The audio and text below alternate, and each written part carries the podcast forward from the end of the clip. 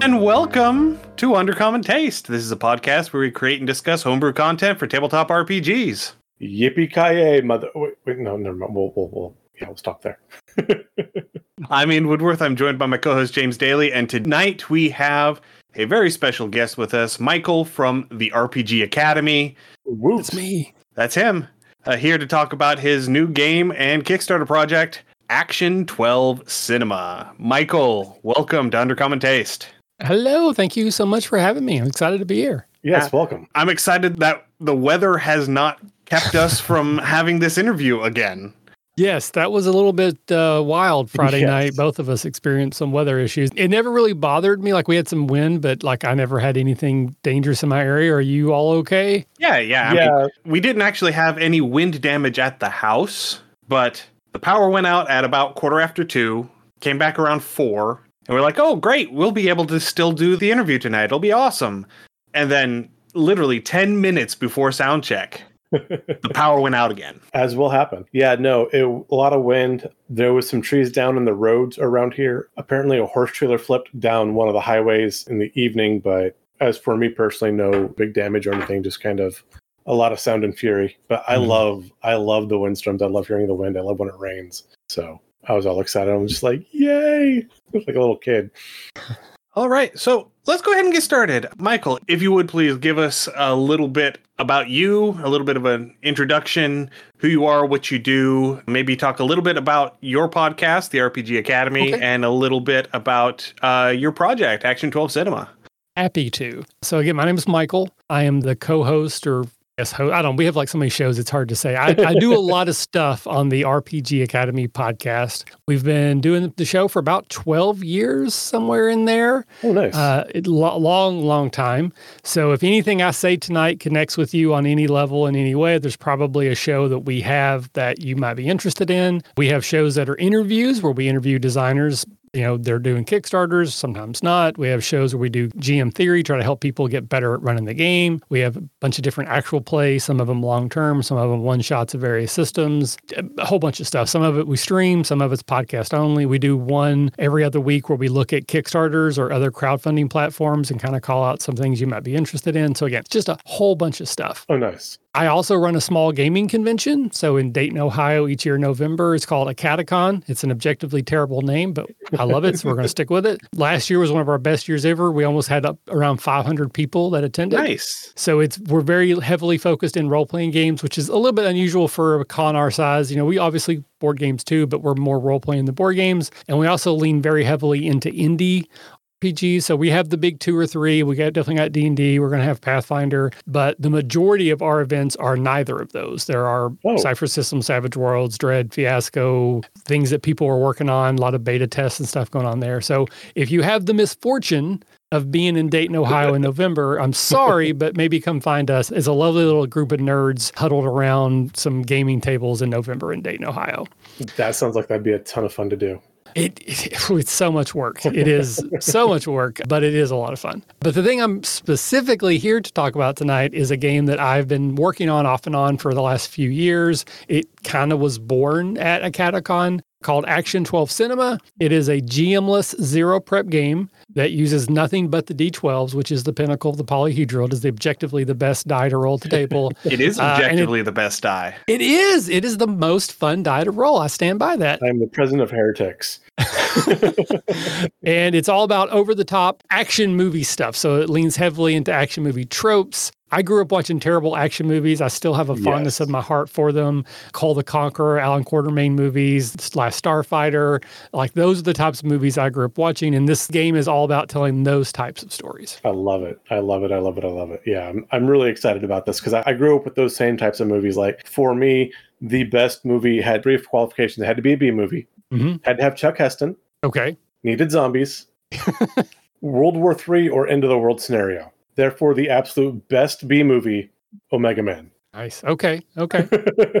have you ever seen I Come in Peace? I have not. Uh, that's a good one that does not fit Okay. into your qualifications, but it's definitely a very bad B movie. I Uh, love it's it. one of my personal favorites. It's like an 80s cop action, but he's dealing with an alien. Ooh, Yeah. And I think one of the ones that I love for being as bad as it is is actually a William Shatner movie. It's from early in his career Oh, Ian's digging deep. called White Comanche. Oh, my. I don't think I've even heard of that one. I don't Um, think so. I have either. White Comanche is a spaghetti western where William Shatner plays both of a set of identical twins. Okay, I'm I'm in. You, Okay. you, have already sold me. Sold a ticket. You do not have to sell me anymore. One is a cowboy sort of lawman, and the other one is the war chief of a group of Comanche warriors. And Oh. and it actually ends with a showdown between the two brothers. Hmm.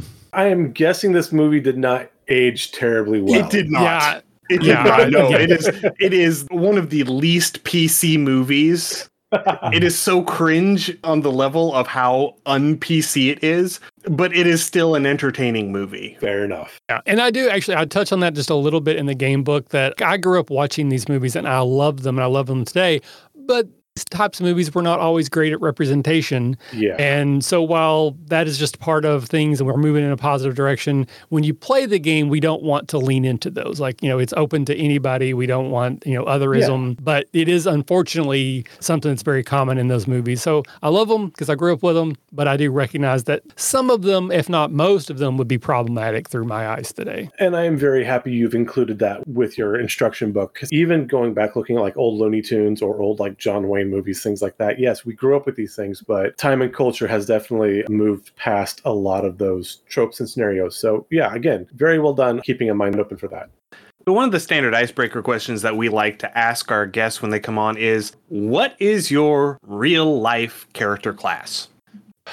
See, so in in game, it's always a wizard, and the reason I like to play wizards is I love to come up with overly complicated solutions to what are generally easy problems. Okay. You know, I, I, yeah. I want to find the most obscure spell that's supposed to be in combat, but I use it outside of combat or something along those lines. But if I'm being honest with myself, I'm probably a bard in real life because I have managed, despite all the signs saying it shouldn't be possible, to get a lot of people to kind of buy into the stuff I do. A catacon is easily the best example of that is that it's a completely volunteer situation. No one, including myself, gets paid. It is a lot of work and effort. And yet people keep showing up every year to just help. And like, That's hey, awesome. I'll work for you basically for free for the weekend. And they keep doing it, even though I'm like, I don't know why you're here, but thank you. so I must have some way to influence people positively. If I could tap into it intentionally, maybe I would be a lot like a despot, maybe. Or, but uh, right now, I just run a mildly successful convention every year. Nice. You might be an accidental warlock. Maybe I, I Oh. there, might, there might be a patron that I don't realize I'm tapping into, and one day that bill's going to come due. Yes, time to pay the piper.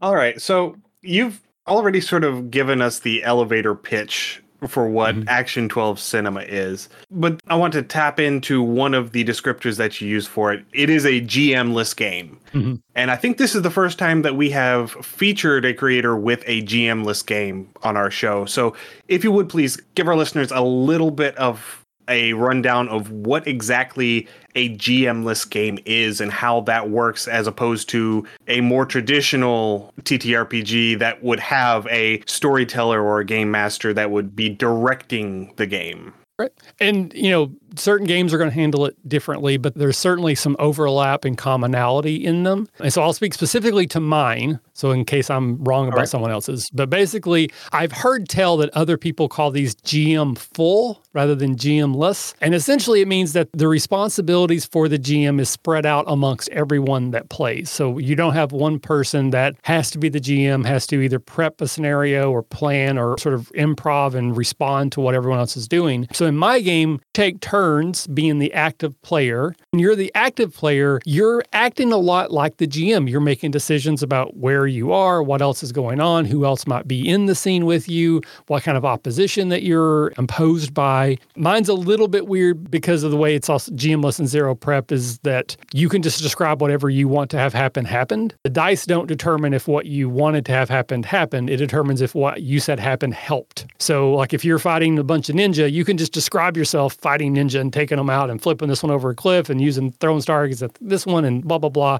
And you're like, okay, I've killed all the ninja. They're all dead. Great, that absolutely happened. But now you roll the dice and maybe there were just more ninja, or maybe there are now there's zombie ninjas. They get back up. So the dice will determine if you're actually closer to getting past that obstacle, but you have full control over what's happening. So not all GMless games work that way, but essentially it's just the shared responsibility. When I'm in this role, I serve as the GM. When I'm done with my turn, I pass it along, and then Jeff would be the GM, and you would run the next section, and then it would go to Ian, and they would run the next section, that kind of thing. Mine's also zero prep, where you don't have to have any idea coming into the game of what's going to happen. The game helps you figure that out in the first part of the game. You roll on a bunch of D12 charts, and it kind of gives you the general plot to your movie, who the bad guy is, what the obstacles are, all that kind of good stuff. But essentially, yeah, you're just taking turns being the GM or GM type of person, but it rotates around so that you don't have that weight of responsibility of, well, I have to prep the game or I have to build encounters or whatever the case may be. We remove that in my version of it. I hope I answered that well. Yeah. No, you covered that great. And I was thinking when I was reading your Kickstarter and going through this, what this kind of reminded me of is the uh, old school writing prompt where you have a group of students together and everyone has to write a paragraph. So the first person writes a paragraph about whatever, and then they pass the story along. Mm-hmm. And the next person writes their paragraph to kind of butt up against that. And this game has that feel to it. So it can be extremely creative. It can be very wild. It can be very contained. It just depends on who gets the page next. And I think this has so much potential for a lot of fun. Actually, Actually, I've never heard that. I remember in school, one of my favorite things we did was they would give you a sheet of paper that just had some sort of like half of an object, like a J hook or a squiggly line or whatever. And they would say, you know, you draw something using that as a basis. I still, to this day, I mean, I'm well into my 40s. That was probably 35 years ago. I still remember doing that in school because I loved it so much. But I don't remember the writing version of that. But that is a great touch point for what we do. Because when I'm in control, if I'm the first active player, I have a lot of control of setting what things mean. Like we might roll that we're in a fight. So one of the common obstacles in my game is fight because it's an action movie. You're going to have all kinds of fights. Yeah. But whoever goes first in Act One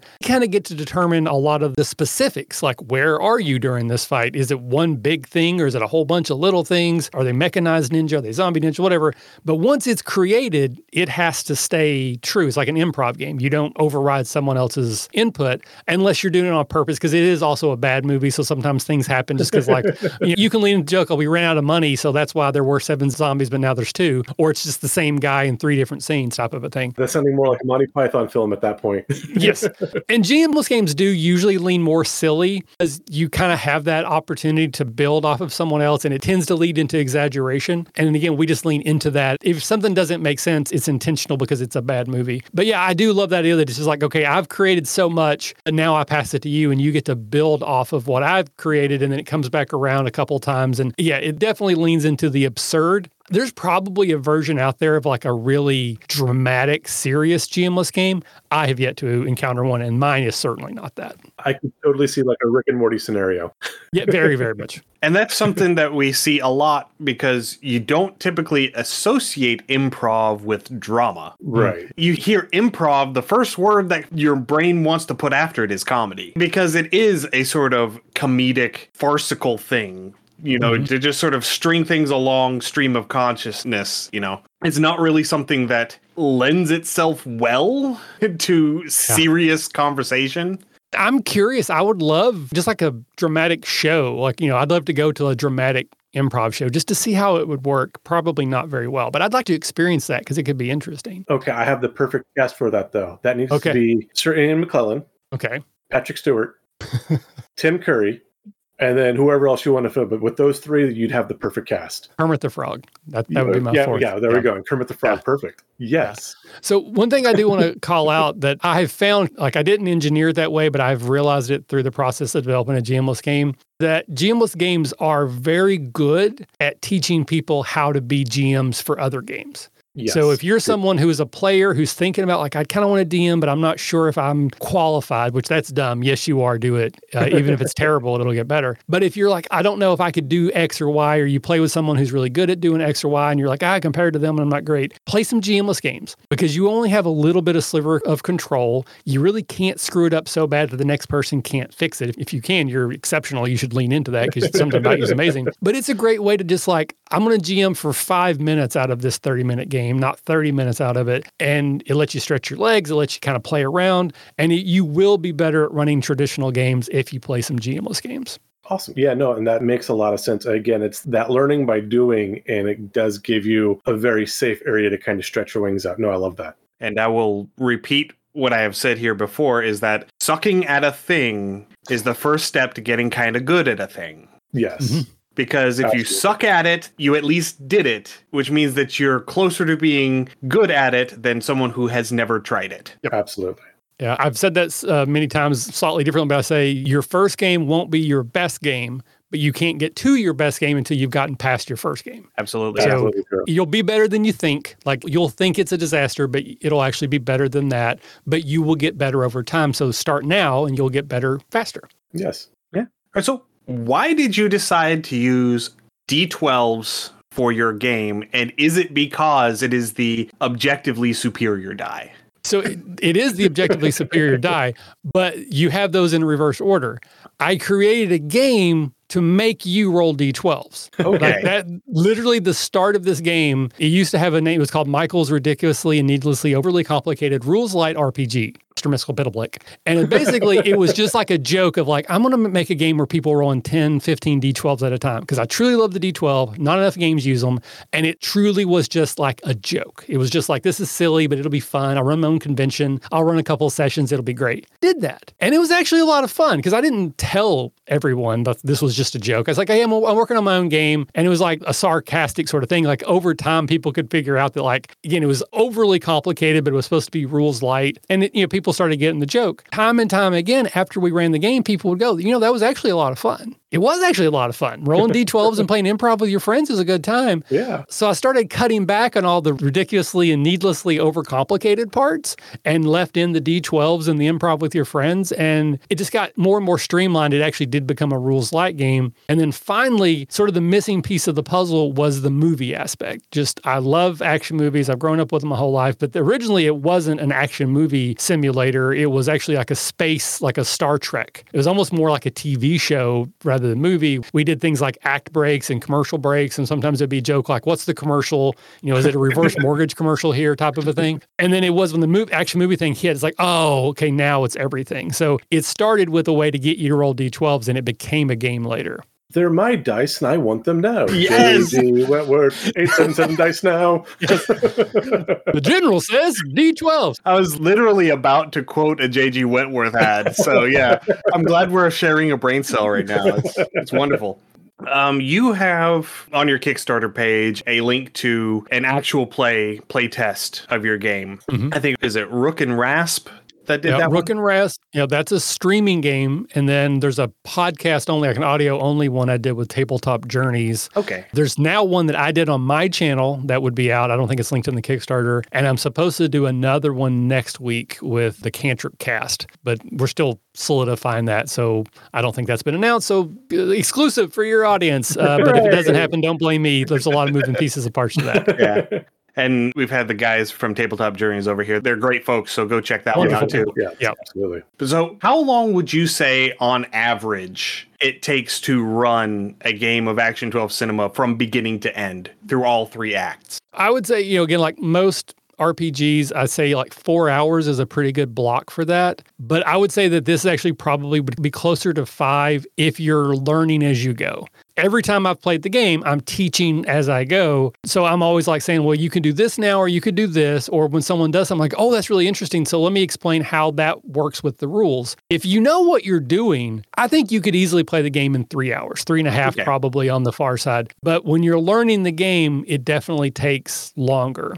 And that's something that, you know, we run into a whole lot with Oh, any yeah. game, really. You know, it, it always takes longer that first time. The explanation. So it happens in two main phases. There's what I call the pre production phase. That's where you roll on the charts and you figure out your genre and your bad person and the plot and the obstacles and you create your characters. And you know, basically, you do all the setup. In there's the second half, which is where you actually play the game in loosely a three act structure. And on most of the streams I've done, or the, the playtests, I should say, it takes about an hour to an hour and a half to do the pre-production phase. It takes about the same amount of time, hour to hour and a half, two hours to play the game. So you're looking at like three and a half to five hours. I had one group who did the playtest without me. Uh, one of them had played before. He played in one of the, my playtests at Catacon. He really liked the game. I sent him an early copy of the rules and he ran a session with his home group, which I was actually very excited about because it was the first time anyone had ever played the game when I wasn't physically there to direct it. And he said they took seven hours. Oh, wow. just to do the pre production phase. wow. They really, really got into it and they had a lot of fun working out their characters and their relationships. So they had a blast, just that. And then they came back the next day and actually played the game. So they're like 12 hours into one session. And I'm like, that sounds terrible. He loved it. They absolutely loved it. So I would say three and a half on the very, very small, short side and 12 hours on the top side. But okay. average, we'll say four and a half to five. Okay. Fair enough. yeah. I mean, to each their own, right? You know? Yeah. They, they they had fun. I mean, if you're having fun, keep going with it. Yeah, that's the important part. You're doing it right. Absolutely. But I would have been pulling the hair out. I'm not chaining them to the table. No, you have to sit here for 20 more minutes. You know, it's, yes. it's not that. yeah. All right. So, as I understand it from watching a couple of the actual plays, Action 12 Cinema is based very heavily in B movie tropes. Like everything is based on a groundwork of a bunch of tropes that you pick from to assemble the game as a whole. Sort of. Okay. So the trope specifically, there's a mechanic in the game for tropes. We encourage you to use them all the time. Just the common stuff that, you know, right. you never reload your weapon, you don't look at explosions, you know, that kind of good stuff. But during the game, you have the chance to select from some charts that you roll on the specific ones that you can use for mechanical benefit. Okay. And so that's the way like if you can't quite get to a maximum die pool which is normally five d12s uh, just narratively or whatever the situation is you can't quite get to five. That's an easy way to get another free die or two is just working some of the tropes. But the pre-production phase so you roll for your genre. So you can just pick. All, you know all the charts are always inspirational. They're never restrictive. So you can just choose to play a space western or sci-fi or fantasy or adventure whatever the case may be. And then you roll for your bbeg your big bad evil person right but all of those, and then you roll for your plot, like what they're trying to do or what's going on. And then you roll for your obstacles because all the challenges are abstracted from obstacles. But if you just read through the charts, it's very clear that I've just watched way too many movies and I've kind of broken it down into these sort of like general things like one of the challenges is something must be found. It's very common in movies. We got to find the person we got to find the thing. Chase is one. Quicksand is one because uh, you know how many movies have quicksand, right? So the tropes are a small part of it, but the entire game, especially if you can like read where I filed the serial numbers off of things, it's very clear where the inspiration came from. You know, it's like the moon crashes into the earth is one of the plots. Awesome. You know, flood the world by melting the glaciers. That's one. Aliens from the future is one of them. That type of thing. So it's like okay, I see where this is coming from. So it definitely leans heavily into B movie action commonalities, but then tropes is specifically different. I may be being pedantic about trying to break that into two, okay. but you're not wrong, but there is a specific delineation in the game of the two. No, I, I can understand that. No, I love that though. After hearing this, I kind of want to see, and you say you run a con, so this gives you a ton of time to do it, but I would love to see someone like run this game and then on top of it, run like a uh, Mystery Science Theater 3000 mm. panel on top of like the game in the background would be a lot of fun. that yeah, I mean you could like you could take one of the streams like Rook and Rasp and you could do that if you edit out all the talk and explanation and just had people doing the movie. So it would be possible, but that'd be a lot of fun. it would be a lot of work though. But yeah, maybe I'll make that a stretch goal. If I hit fifty thousand dollars, all right, yeah. So, what were some of the interesting combinations of tropes that were selected for mechanical advantage that showed up during your play tests? Were there any combinations that really linger that stick out? Because you know you were kind enough to send me some of the questions ahead of time so i've been looking trying to remember one my brain is just mush if you've ever run a kickstarter before like it's the only thing on your mind right. Uh, so about the only thing i can remember is the game i just played recently and one of them is a nitrous boost so think Fast and the Furious. But anytime you're on any sort of vehicle, if you can cause it to go really fast than normal, it's, it's a nitrous boost. And in that game, we were in an enchanted magical land that we got there through Manhattan. And we were riding on the back of dragonflies. So we were chasing sky pirates. They we jumped on their dragonflies and we're fighting. And one of us had a gun that we brought in from our world, and they shot it, but it scared the dragonfly, so it actually flew faster. Oh, so nice. we had a window jump. So you jumped out of a window onto a dragonfly, and then they shot their gun, but then that caused the dragonfly to fly really fast. And then on my turn, I did the kitchen chase, which is one of my all time favorite tropes. It's where an action movie scene goes through a working kitchen. So you have people who are actively like trying to cook and plate and do dishes, and you're just running through the middle of it. So I kind of did that as a but it was a dinner party. So this person was kept turning around trying to like set the plates, and I would drop through with my dragonfly and wreck the place. But it was play like comedy because they never saw me. They just kept turning around, and it was a disaster every time. so those are like the three that we kind of used recently that stuck out in my mind. Oh, that sounds incredibly fun. Excellent. Yeah. That does sound very entertaining. Yes, it does. It makes me laugh, and most of the things I do, as long as I'm having a good time, I don't really worry about anybody else. Yeah, there you go.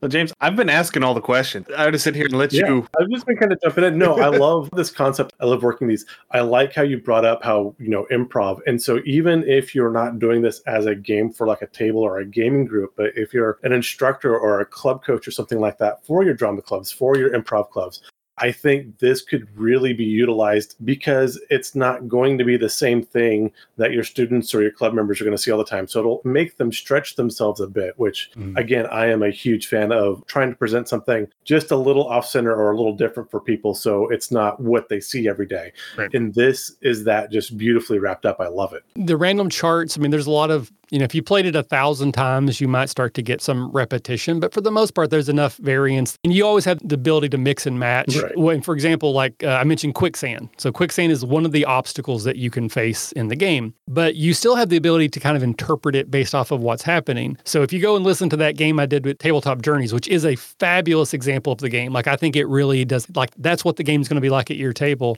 So, we had decided that shrinking was part of the plot. Again, we rolled it. Okay. So instead of it being quicksand where we're literally in half mud, half water, and we're sinking, we interpreted quicksand as the building was being shrank while we were still inside of it, and we had to get out before it Okay. shrank all the way. So that's how all the obstacles are very sort of like generically broad, so that your version of quicksand in this movie with these all these other selections might be literal quicksand, or it could be you're trying to get up a shrinking building. And that's by design. Like they're all very broadly interpretable if that's a word, so that Yeah. each time it can be different. In one of the play tests, decided it was going to be like an 80s forward action movie, but when we rolled our bad guy, we rolled wizard. So we decided, okay, well, it's going to be like an 80s tech company called Wizard Corp, and the CEO is just called the Wizard. Okay. No, that's perfect. So you can always make it work even if it doesn't quite. So you can always just ignore the results, or you can find a way to make it make sense as much as it needs to for a bad action movie. What is this? A castle for ants? No, I love it. And that is the reason why the little program that runs to install your software is called a wizard. yes. Oh. exactly. Oh. well done. Well played. Yes. It looks like you're writing a letter. Clippy is evil. All right. Well, I think we really blew through all those questions. I Sorry, I can talk more. No, I it's really like talking. It's good. No, no, that's great. I love it. And it's just, I am so excited about this. And I know I've seen your Kickstarter, and I know you guys are like right on the edge of that goal. So, I, I just- mean, Yeah, I just looked at it. We're less than three hundred dollars away right now. yeah. So, I mean, that's what, like another 20, 25 supporters, and you've still got more than two weeks to go. So, this isn't Mhm. like one of those Kickstarters where it's like a shot in the wind. This one really looks like it's going to come through. So, definitely back this one. I'll probably be backing this one personally this week just because it sounds honestly like a ton of fun. But yeah, I mean, just so once your Kickstarter ends, how long do you think it's going to take estimate for production and all that to actually present and get out? Yeah. So I have someone helping me because that was the part. I ran multiple Kickstarters for a Catacon. We run one every year, so I'm pretty comfortable with running that. But this is the first time I've ever written and produced a book, so I was kind of worried about that. Again, I just want. I've heard horror stories that you know someone has a very successful Kickstarter and then they go bankrupt because they didn't do their stuff right. Right. Right. So I've got someone helping me with that side of it. I've estimated a year for delivery of physical, but I don't think it's going to take anywhere near that long. I just again I wanted to be Scotty from Star Trek. I wanted to under promise, over deliver. So basically, once the Kickstarter's over, within about two weeks, I'm going to send the PDF to everybody in the current state. And it doesn't have any art. It's kind of plain looking. looking. But you're going to get the rules, even if I don't do anything else. Everyone's going to get a digital copy of it within about two weeks. But there's some things that I've added that aren't in the current copy. Like the game with Tabletop Journeys led to a new mechanic, the needle drop. So if you start singing songs, you can get bonuses and that kind of stuff. Ooh, nice. So I'm still going to like, it won't even be in the body. Just like at the end, it'll be like, this is a new mechanic I've written. This is a new rule I've written. But everyone's going to get that within like two weeks. oh, perfect. That's great. I'm still incorporating art. Again, this is another exclusive. Since we're getting really close to funding, we're going to start announcing stretch goals. My first stretch goal is for more art. I absolutely love the art. I think it's fantastic. The two artists I'm working with right now, I love them to death. I love what they're doing. And I actually want to go back and pay them more for what they've already done and then commission some additional art. So our first stretch goal is going to be increased art budget. And when you add art though, you have to do layout again. So I'm going to give myself 2 months to go through the book one more time, rewrite a few sections, add in those things that I've changed and the new rules, and then it's going to go to art and layout. I'm actually hoping that within like six months, it'll be ready to go. But then I don't know what the timeline from the publisher will be. We're using a US based publisher. Yeah, publisher, I think it's the right word, whatever, producer, whatever. So we're not having it done in China, which adds like six weeks of transport time. We Yeah. also don't know what their timetable is. Like if I give them the book on Tuesday, they may not be able to print it till months. Like I don't know Yeah. their schedule. So we gave us I gave ourselves a year, hoping it's gonna be closer to six months. That's not terrible at all. I mean, that's actually fairly quick. And so, I mean, because the game's playing- done. That's the thing. Like it's part of the Kickstarter. I want to rewrite one more time because I've never written a book before, and I know it can be Yeah. improved. And me just teaching the game so many times now, like I want to rewrite the book a little bit to use some of the same examples I've kind of stumbled upon that seem to work. But the game is playable right now. I can give you the rules. You could run it yourself. It could be pretty prettyfied a little bit. So it's not like Yeah, I, I have to finish the book. I just have to touch it up a little bit. I mean, Thanksgiving dinner, you could be set. Sit there, hey, let's bust this out. Have everyone on the table and just start throwing dice. well, my convention's in November, so part of me is kind of hoping I'll have copies Oh, there. Yeah, So that, lovely, you know, yeah. Yeah, people who missed the Kickstarter, I, have you know, maybe they can buy one for me. awesome. So going through, you talked about these action movies you grew up. What are your favorite tropes within these action movies and stuff? What was the one that always like, if it was in there, it didn't matter. You're going to sit down and watch it because it just sang to you. So, well, some of my favorites, again, I mentioned the kitchen chase. That's Yeah. a classic. It's happening a lot. I think there's several Jackie Chan movies that have used a version of that. Bullet catch. So, I grew up watching a movie called The Last Dragon. I don't know if you're Okay. familiar with it. Bruce Leroy catches Okay. bullets with his teeth against Shogun. So, he literally catches a bullet with his teeth. Hallway fight. This is not a B movie, but the Daredevil hallway fight is just like the best example of that ever. Shoot the rope from the Kevin Costner Robin Hood movie, Yes. where Yes. the- you have to shoot the arrow and to save them from being hung. Shooting something so it explodes. This goes from Deadpool when he shot the hand grenade on the bridge fight, all the way back to Blazing Saddles when the Waco kid had to shoot the dynamite from the ridge so that the fake rock ridge goes up with all of the men inside. so shooting things so they explode is always a classic. Awesome. So, what are some of your favorite B movies in general? I know you, you listed a couple, but Big Trouble in Little China is absolutely one of the best classic, movies. yeah. And some of those, they borderline not into B movies. Like they're just good movies, but I do love Big Trouble in Little China and The Thing, two of my favorite movies, and they've definitely inspired my GMing style. Tremors, which I think is a perfect movie, but it's still kind of a B movie. The Last Starfighter, uh, absolutely. again, Kull the Conqueror, the Allan Quatermain movies, which again, they're basically bad Indiana Jones. I think that Allan Quatermain is probably an older character, just not done as well. There's a lot of monster movies. Like I love the bad Godzilla movies, like where he fights the big lobster dude. I can't remember the name of that one. when he has the son, Godzooky, or her has a son, Godzooky, because I think Godzilla is canonically a, a woman. The Fast and the Furious movies. Like I know they're big budget blockbusters, but they're B movies at best. So they don't make any damn sense. But they're absolutely fun to watch. Like I used to not like them. I really like. I'm like these are dumb. One day I went in and watched. I think it was the fifth one. I'm like, this is a D and D campaign.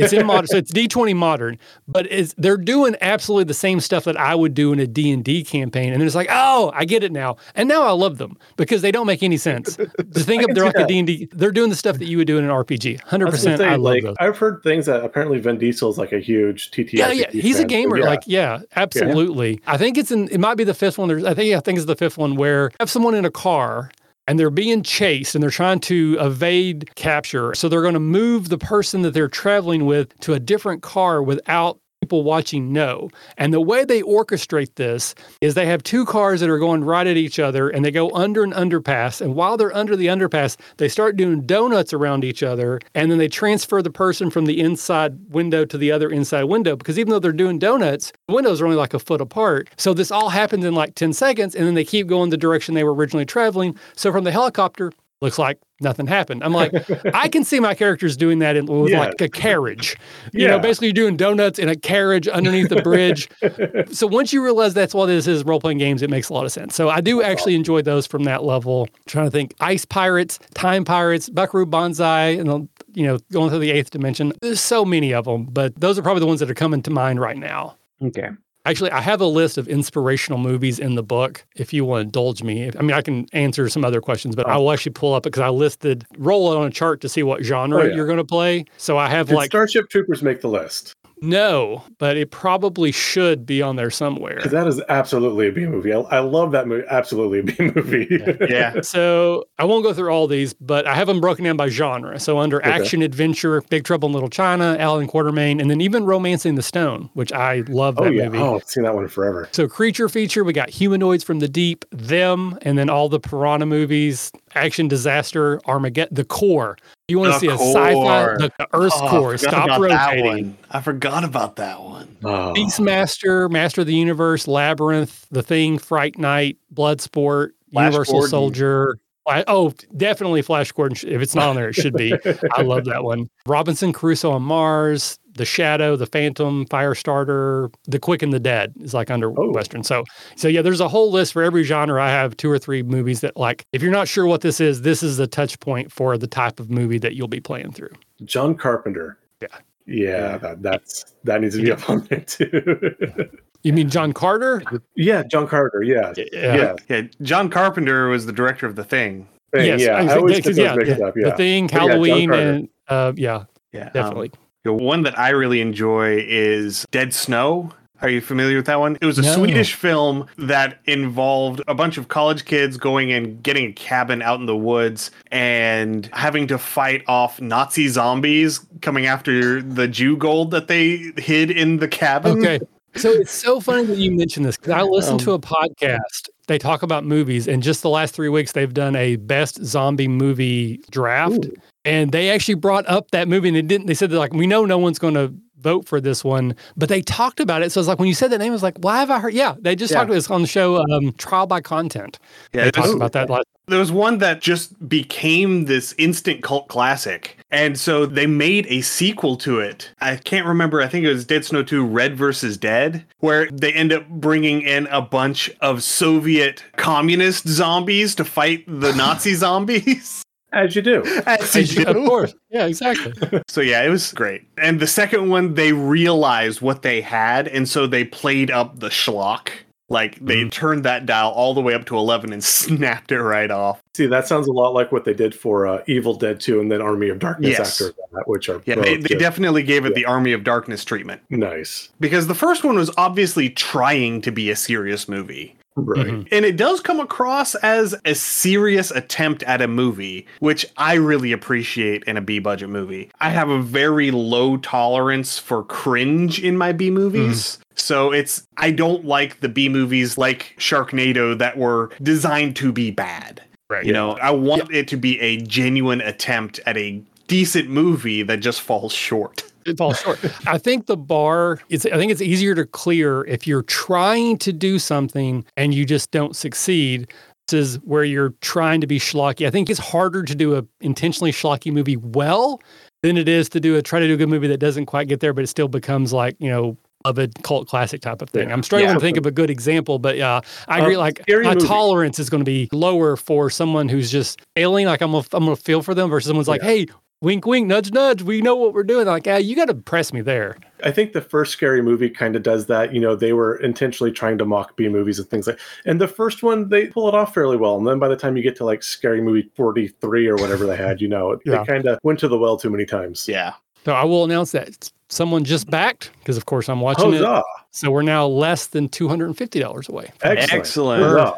Actually, we're two hundred fifty-three dollars. I'm bad at math, but that's still it's like 10, 15 people, depending on which level they back. We could be there any moment. Yeah, Awesome. absolutely. All right, so I think I am done with the questions on my end. James, do you have any more? No, I think I'm good on my side. All right. Well, then, one of the things that we love to do with our guests when they come on is play a little game that we call the Monster Mashup, Uh, where we roll some dice on our random Monster Mashup table and create a monster on the fly. So, Michael, if you are ready and willing, we will go ahead and get that started. Absolutely. Happy to do it. So let's go ahead and get a D4 roll, if you would please, Got for it. locomotion. All right. I got a four. A four, it swims. Ooh, okay. Now again, too, we can play fast and loose, much like you do with like your quicksand rules and things like that. Okay. Swimming can be very nebulous. I think we had some things that swam through like the EM spectrum, or some that, that swam through hmm. the area. Again, it's we do have some wiggle room with this. Yeah, we Okay. had one that swam through the earth Yeah, once. So that is something that is up for interpretation. Love it. Next is a D6 roll for what does it eat? potatoes. Oh. I will tell you that I use double D6s because I don't like six siders. So it's a 12 side, but it just goes to six fine. twice. And I got a four. So I'm, A I'm four. rocking the fours tonight. Yeah. All right. It eats fruits slash vegetables. okay, Okay. so I'm saying something like eaten from the kelp forest, maybe some sea cucumbers, Possibly. maybe something like in a coral reef, perhaps keeping with the ocean theme. Mhm. Again, possibly something along like the lines if you want to do like stream or fresh water. Well, this next one is going to inform this greatly. Another D6, please, for size. Size. One. One, it is tiny. Botflies. Tiny. We are not doing bot flies, James. oh, fine. We already did one that was basically bot fly, didn't we? The one with Sam? Yeah, I mean, kind of. Just botflies always come up. Yeah, they. What's that parasite thing that swims up your pee and then we had one of those too the vampire fish. Yeah. We had one of those. It was terrifying. We have had one of those too. And it was and it was tiny as well. Oh, wait. The necrophage, yeah. Yes. I think I promised after the last one I would try to make a happy thing. So, okay, no botflies on this one. Maybe seahorses or sea monkeys. Sea There we go. monkeys, yeah. We can do that. All right. Next is going to be a D8 for Eight. social organization. Six. Six. Gang. 11 to 25 individuals. Okay. Okay. So maybe something like some water pixies or some water nymphs, you know? Potentially. Trying to think happy thoughts here. Happy thoughts, happy thoughts. Mhm, mhm. Now, what sort of gang sort of critter could we throw into a bad B movie? Let me see. Something that would feed on fruit or veggies, feed Well, I on mean- plant matter. I'm kind of like leaning into sort of like a plankton situation where Okay. they're not the concern. It's what eats them is the concern. Okay. So Okay. these things come up on shore. We're like, oh, look, these little tiny, like minnow looking things. And then the thing ah, comes out after them and happens to get us as Okay, well. Okay, so they're kind of like a herald or just like they're a bad omen. Okay. Yes. So if you see them, you need to run. Okay, no, I like it. All right. This next one is going to also inform a great deal. A D10 roll, please, for native environment. Three. Three. Can you give me one more roll for even or odd? Yes. Even. Even. Freshwater coastal. Okay. This works. This does work. I like it. Yeah. Yeah. So we have uh, sort of a They're gym buddies. prehistoric creature, like in a lock Yeah. sort of a thing. Which I mean, we don't necessarily have because I'm almost like cheating because I'm taking away the thing and trying to do the other thing. Maybe it's something that gains sentience, like it's like a swarm hive, and they naturally fall into these smaller groups. But if something were to happen, like a queen shows up and draws a bigger swarm, they their intelligence sort of I'm, like, I'm going to go ahead and reference a B movie here. Creature from the Black Lagoon.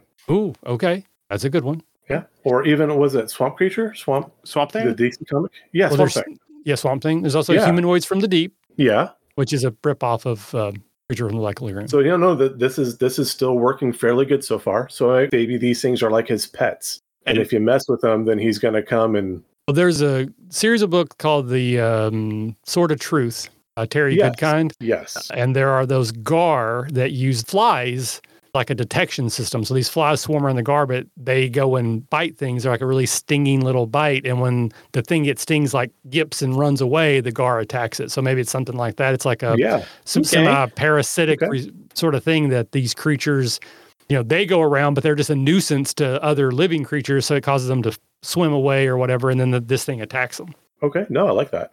The first four of those books are really good. The last 15 are terrible. And I know I've read them all. I stopped reading about Good for eight you. or nine because, like, yeah, he starts going some weird directions. Yeah. Uh, yeah. That But was those first four, Yeah. really good.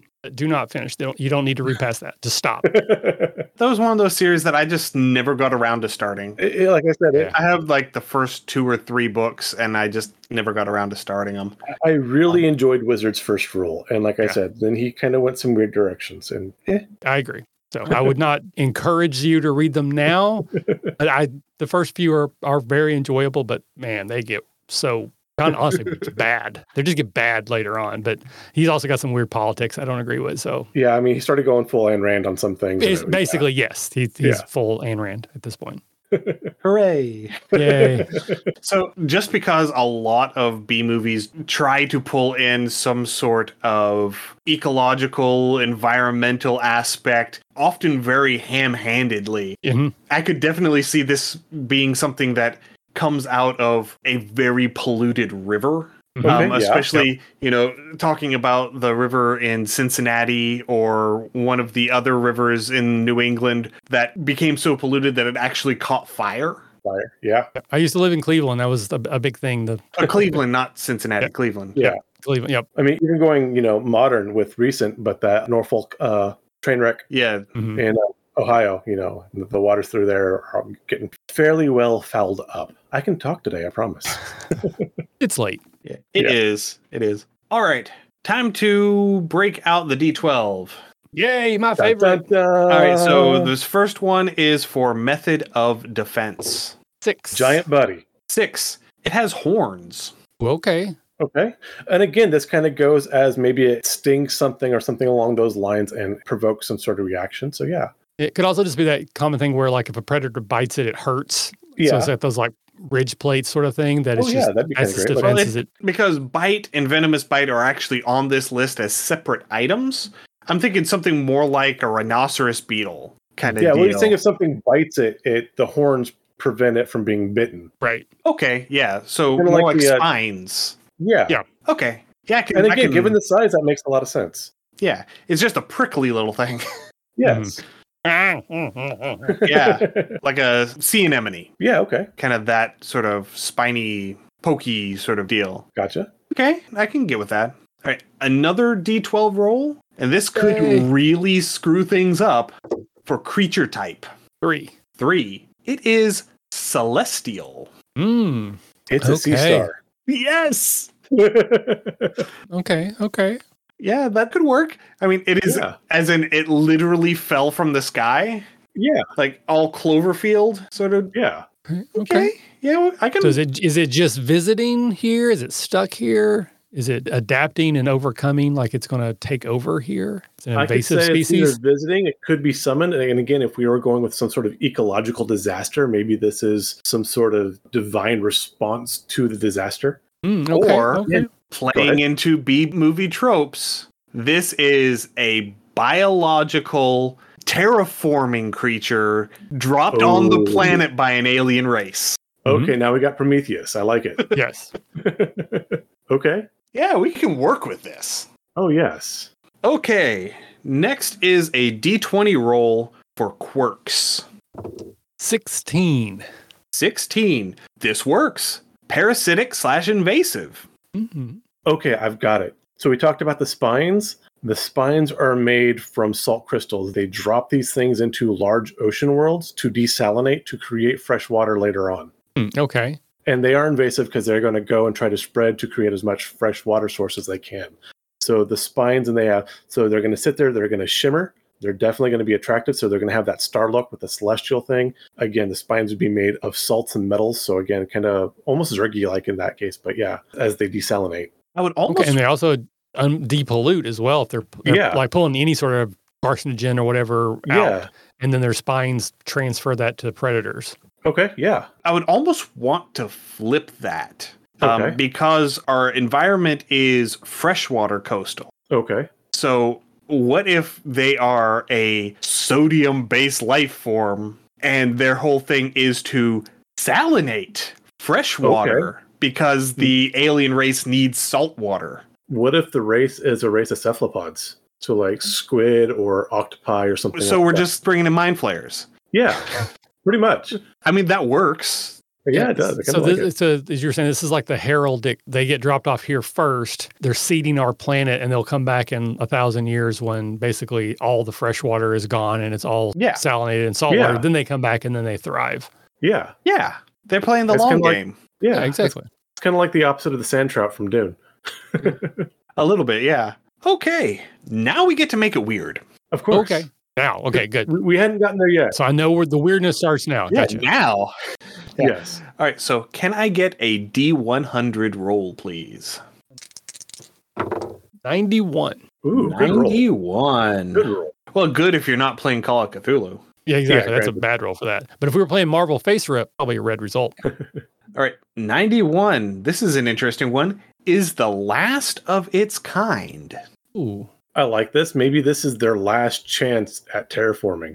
Well, yeah, that's So- this is why they're terraforming Terraforming, yeah. because they've lost their world. Or maybe our world is so polluted, they got here and they weren't capable of terraforming so so easily, and so they're dying off, and we have the last swarm. Okay. Okay. They're resilient to our pollution. Maybe they even thrive in the pollution. There's like Again, a, going back to B movies, but going through the old War of the Worlds, yeah. You know, Okay. they, hey, we had some bacteria they couldn't quite adjust to. Mhm. Okay. All right. So, James, do you want to do this one or do you want me to do this one? I got some rubber ducky dice. Let's go ahead and do it. All right. So, give me one more D100 roll. Alrighty here.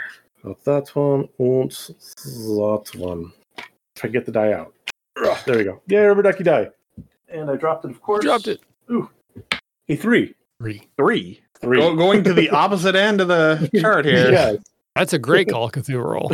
yeah. Okay. This one's going to take some figuring. All right. Mimics the face of its last victim. I can see this because they're trying to mimic the world they came from because they're terraformers. And so maybe the host species found these terraforming something else. And instead of that being native to that species, they kind of scooped them up and said, hey, let, let's try them here. Potentially. Okay. So I mean, we basically we said they're carnivores, so they're probably not destroying other They're herbivores. herbivores. I think how that would work. I mean, they could just like in their swarm, almost like a school of fish, like mimic that they look like something else. Yeah, they could have like a hive intelligence. Yeah, no, I like things with hive so maybe from a distance, they just look like kelp or some other plant life, you know, swaying around. They could mimic to look like they're predators, whatever's trying to eat them.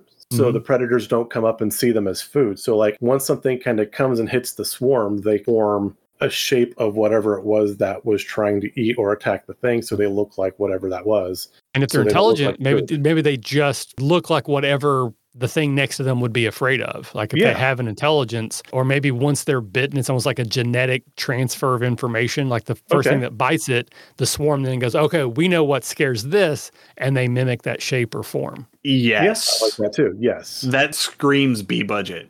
that does. That that screams sci-fi Saturday. That's what it does. so now we need a tornado. Yeah, exactly. of whatever this is. Yeah. Yeah. Yeah, I can. Yeah, you know, because it is an introduced biological terraforming creature. Yeah. So the race that is introducing it to this planet may have just doctored the genetics a little bit, Yeah. Of course, You know? yes, yes, you know, or a lot. or or a lot, yes. Do you want Zerg? This is how you get Zerg. And then the only way to defeat it is with gratuitous application of explosives. Of course. Yes. Mm-hmm. Naturally. Naturally, course. yeah. Yes. All right. And so it's the last one of their kind. So, you know, we only got rid of get rid of the one, but it's a swarm. So as long as one survives, it will eventually repopulate. So you have to get them all. That's how you set up the sequel. Oh Exactly. And they're so small, it's easy for them to hide or just like kind of stash one. Yeah, no, that's Yeah. perfect. yeah. I like them. yeah. That that last scene is one of them just sort of burrowing into the mud Yes. on the shoreline. It's that um it's a oh my god. I think maybe it's called prey. It's where they're like insects, but they look like people. Mimic? Is it mimic? Yeah, they're like insectoids, but when they stand a certain way, they kind of look like a person. yeah, a I think that was Mimic. yeah, I think you're right. So maybe that's the last thing is it, it's evolved to mimic us because we are the dominant predator species. So I that's see like the that, last thing is it, it's a person, but then it's just like Okay. Yeah. Ooh, Invasion of the Pod People, another great B movie. mhm, yes. Yes. Pod body people snatchers. or uh, body snatchers. snatchers. yeah. Yeah, that's what it was. Or pod people in Invasion of the Body Snatchers. Yeah. Okay, yeah, yeah, that's right. They're the Yeah. they're pod people. Yeah. it's been so long since I've seen that movie. I need to watch it again. I think we've got a copy of it, the MST3K version of it. Oh, okay. Nice. So if we can ever find a VHS VCR that'll it. actually run it and not eat it. Okay, so let's run over real quick again what we got.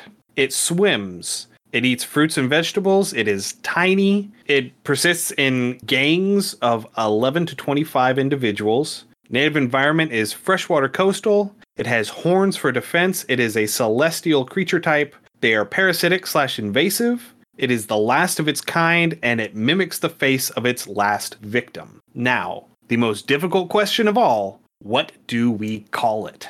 Mm. I kind of like sea stars. Uh, since we said these things can kind of burrow and go, dragon's teeth is not a terrible name for them either, I don't think. Yeah. I'm trying to think of like a terrible like invectoids, like some Okay. stupid Yeah. sci-fi. Yeah, they're like inf- invasive insectoids and Well, if we wanted to take a World War Z approach where we make a movie about a thing where the only thing the same about the two is the name, Yes. the old arcade game Sinistar. oh, okay, Great name, actually. Yes. Yes. I Call love them Yeah. Sinistars. I, Perfect. I like it. Yep, I think that's the winner right there. Okay. Run. All right.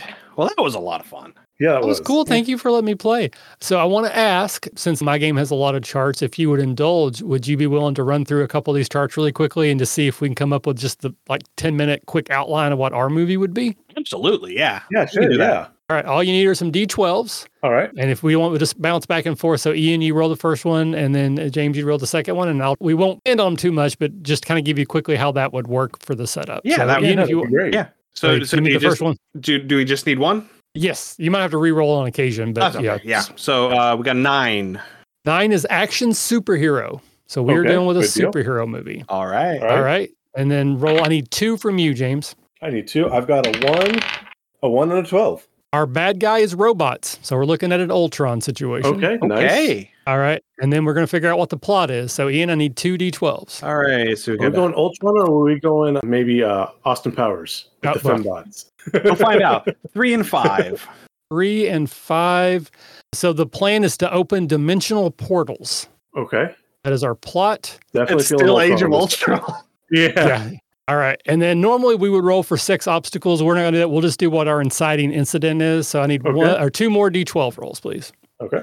I've got a five. I got two fives. Five and a five. Something or someone must be found. Okay. So that would be the start of our movie. And again, there's more rolls, but we're not going to Yeah. go through all of them. But basically, that's how it works. You roll for genre, you roll for the bad guy, you roll for the plot, and then you roll for your obstacles. And then you normally you roll for six obstacles and you organize them like which is act one, which is act two, and which is act three. So I think that makes sense. So probably I'm seeing like a Skynet type thing.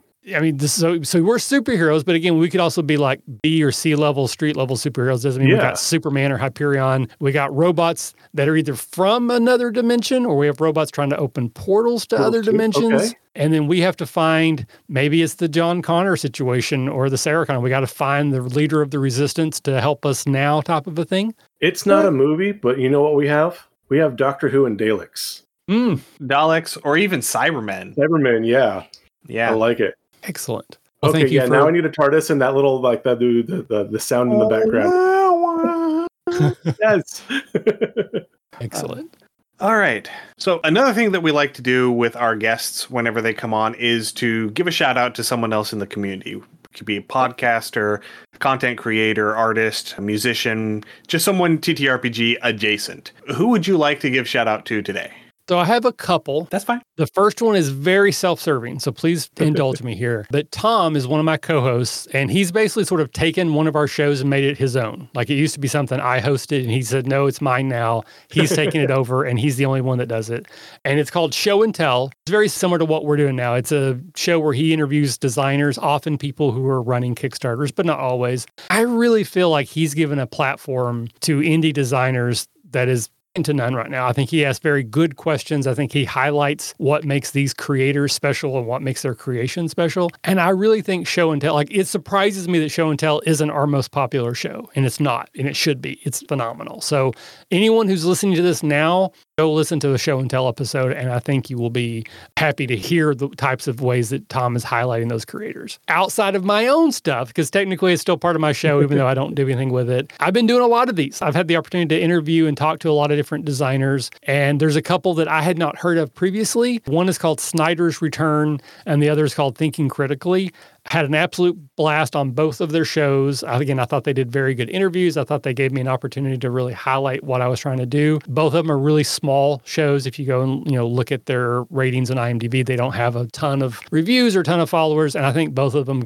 should have more than they currently have. So I would either or go check out Snyder's Return podcast. Sounds like a Zack Snyder thing it has nothing to do with DC Heroes as far as I can tell, and then Thinking Critically. Awesome. Yeah, I am familiar with both of them. I've only listened to a couple of episodes of each. Back, I believe it was in November, we had Greg Tito and Shelly Mazzanoble on whenever they were promoting their book Welcome to Dragon Talk, and I believe both of those shows also interviewed them because I remember going and listening to their interviews in preparation Mm. for ours. So yeah, they are great shows. I will second that. yeah, go listen to them. And then finally, we're going to open the floor for you to plug your stuff. So the floor is open. Tell us where we can go and throw money at you. Well, so right now, obviously, the Kickstarter is the biggest thing. As I said, we're right around $250 away. So we are super close to funding. Our goal is $5,012 because if you look at it just right, it looks like 5D12. but we're really close. So we're only shipping to the US. I know that limits us, but I was just really concerned about, again, having a successful Kickstarter that bankrupts me. But so digital they're only $12, gets you a PDF, and then it's 25 plus six for shipping. So $31 basically will get you a copy of the book and PDF. Again, everyone's going to get a copy of the PDF within a couple weeks of closing, which is March 22nd. And then as I go, I will probably send out drafts up until the final one. So you're going to get plenty of copies of the book that you can play right away. Beyond that, you can find me on Twitter. That's where I'm most active. I know Twitter is a hellscape at this point, but there are people in my life that I care a lot about that I only know because of Twitter. So I actually have a lot of love for that platform and it's given me a lot. So I'm trying to hold on to it until they basically take it from my cold dead hands. Uh, so you can find me over there at the RPG Academy. At our shows, we have again we have over a thousand episodes. So if you like anything I said tonight, there's probably a show where I've talked about it more in, in depth. We have shows that help you play better as a DM. We have shows that just you know help you as a player as well. But like interview shows, highlighting crowdfunding campaigns, actual plays. Some that are very serious and like here's the rules, and others that's like we don't really care about the rules. We're just having fun. So we just have enough shows. If you find something that you like, we probably have a bunch of episodes of it. And then if you're in Dayton, Ohio in November, come to a Catacon. We do a Kickstarter for that every year. That'll go live in August. So that's another way that you can get your ticket early or just support what we try to do. Again, small PG focused convention in kind of the Midwest, you know, Ohio area. So even if you just want to throw a couple bucks as a donation, I will happily accept it. But thank you both for having me on. I had an absolute pleasure hanging out with you tonight. Yeah, no, thank you for coming out. This was a lot of fun, and I'm really looking forward to um, when you're actually able to send stuff out and release it because this is going to be a ton of fun to play with people. Yeah. Oh, if you, if you end up playing it, I would love to hear feedback, obviously, as we go. Okay, And then and great. I don't know if you, I don't know if you do actual plays on your stream, but if you're ever interested, On we could probably figure something. out. On Okay. occasion, yeah. And thank you very much for coming on. I had the privilege of being on one of your shows back at the end of the year 2022 and i'm going to put links to your kickstarter and your website and all of that stuff in the show notes. So if anyone wants to go and find you they can do that. Very cool. Thank you. and thank you everyone for joining us tonight. If you have any comments suggestions or ideas please send us an email under commontaste at gmail.com or send us a direct message through our twitter account at uct homebrew you can also find us on Instagram, Facebook, TikTok, YouTube, Twitch at Undercommon Taste. We're also on Mastodon, Undercommon Taste at Dice.camp. We have a Patreon, patreon.com slash Undercommon Taste. That's where our write-ups go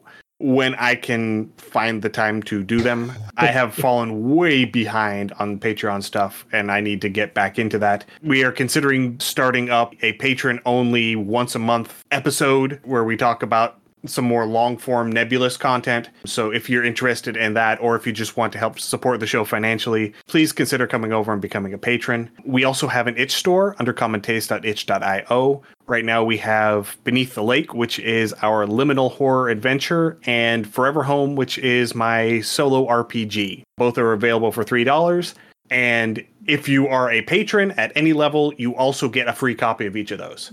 Yes. And finally, one last thing talking about itch that I wanted to bring up something that I'm going to start doing to get myself in the habit of generating more short form content. Right now on itch, there is a bundle going on the Solo But Not Alone 3 bundle. It is a fundraising bundle for Jasper's Game Day, which is a gaming suicide prevention charity. That's the word I'm looking for. Suicide prevention charity. It is a huge bundle. There's 149 games in it and it's 10 bucks. And they are pretty close to their $32,000 goal. So I would encourage you to go and check that out, buy that. I'm going to start playing through the games in the bundle and doing like mini reviews of all the games. I'm going to start at the beginning of the list and work my way through and see how long it takes me to get through 149 games. So, yes, I would strongly encourage you to go and check that out and support a really great charity. Yeah, Jasper's Game Day is a great charity. And again, as we mentioned before, we've all hit some hard times. We've all hit some hard roads. Again, there's the suicide help hotline. If you don't feel there's anyone you can reach out to, or if you don't want to, you know, air out your business. But if you can't reach out to them, please reach out to friends, reach out to family. You are not a burden. People would very much like to reach out and help you through your times rather than miss out on years of adventures with you. Something I got disconnected for a second, so my apologies for jumping off. But in my work, I actually teach a course called uh, Youth Mental Health First Aid. And in addition to other things, it talks about suicide prevention for youth. So I'm very passionate about that as a cause. Yeah, excellent. So thank you, Michael, again for joining us. Thank you, everyone, for listening. Stay safe, and we will see you again in two weeks.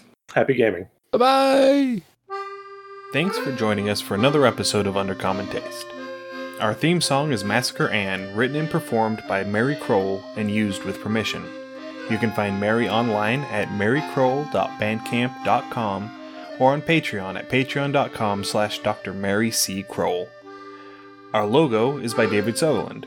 You can find more of David's work on deviantart.com slash David Sutherland or on instagram.com slash willx underscore 73. We'll be back in two weeks, so stay safe and we'll see you then.